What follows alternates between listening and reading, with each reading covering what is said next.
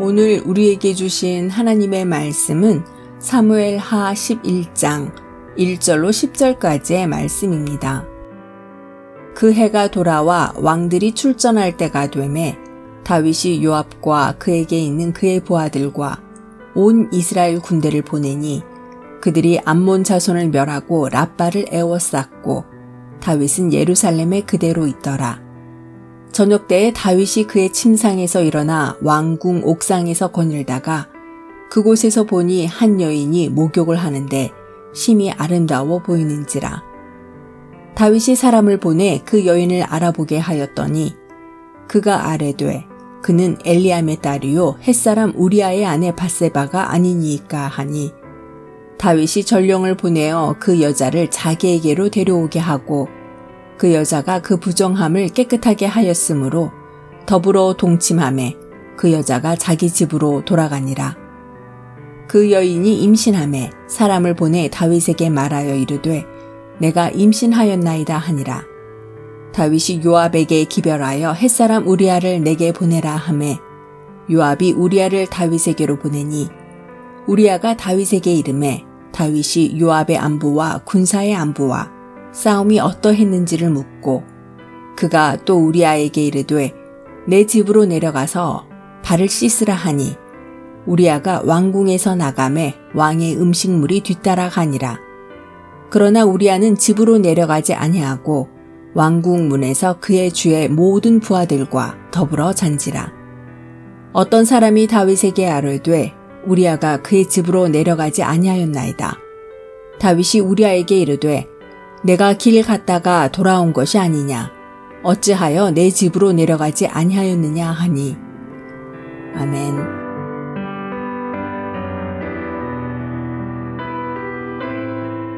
안녕하세요. 수요 묵상의 시간입니다. 다윗의 왕국은 영원할 것 같았습니다. 하나님께서 다윗에게 복을 내려주셨고 이스라엘의 힘은 날로 날로 강력해졌습니다. 이 모든 것이 단 한 번의 실수로 무너지기 전까지는 말이죠. 다윗이 자기 부하의 아내인 바세바라는 여자와 불륜을 저지르게 된 것입니다. 그리고 이 불륜을 숨기기 위해서 자신의 부하를 죽이는 범죄까지 저지릅니다. 죄의 시작은 항상 이렇습니다. 죄의 시작은 정말 작습니다. 그러나 그 결과는 창대합니다. 작은 죄악을 조심해야 큰 문제를 피할 수 있는 것이지요. 1절을 보면 이 문제의 시작이 나옵니다. 때는 왕들이 출전할 때라고 합니다. 당시 고대 사회에서는요, 전쟁을 하는 시즌이 따로 있었습니다. 주로 농사가 바쁘지 않은 때 전쟁을 했습니다. 그 전쟁을 할 때는 왕이 꼭 참여를 했지요. 다윗왕도 이런 전쟁을 위해서 세워진 왕이었습니다. 그런데 다윗이 당연히 나가야 할 전쟁에 나가지 않습니다. 다윗은 왜 그랬을까요? 이제 나라가 든든해져서 자신이 전쟁터에 나가지 않아도 이길 수 있는 시스템을 세워놨기 때문입니다. 이 정도 전쟁은 자신이 나가지 않아도 충분히 이길 수 있다라고 하는 확신과 교만이 있었기 때문이지요. 다윗의 범죄는 교만에서부터 시작했습니다. 다윗이 만약 전쟁터에 나갔다면 아무 문제 없었을 것입니다.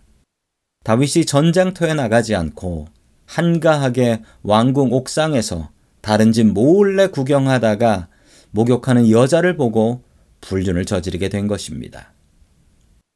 죄의 시작은 이렇게 항상 작습니다. 그러나 그 결과는 가정을 파괴하고 교회를 파괴하고 나라를 파괴하는 엄청난 결과로 이어지게 되는 것입니다. 늘 깨어있는 믿음의 사람이 되십시오. 죄는 유혹을 끊는 것이 죄의 결과를 해결하는 것보다 훨씬 쉽습니다. 사탄은 죄의 마술사입니다. 죄로 우리를 항상 유혹하고 그 죄로 우리들을 얽어매려고 합니다. 죄의 유혹을 하나님의 말씀으로 물리치는 믿음의 사람들이 될 수 있기를 축원합니다.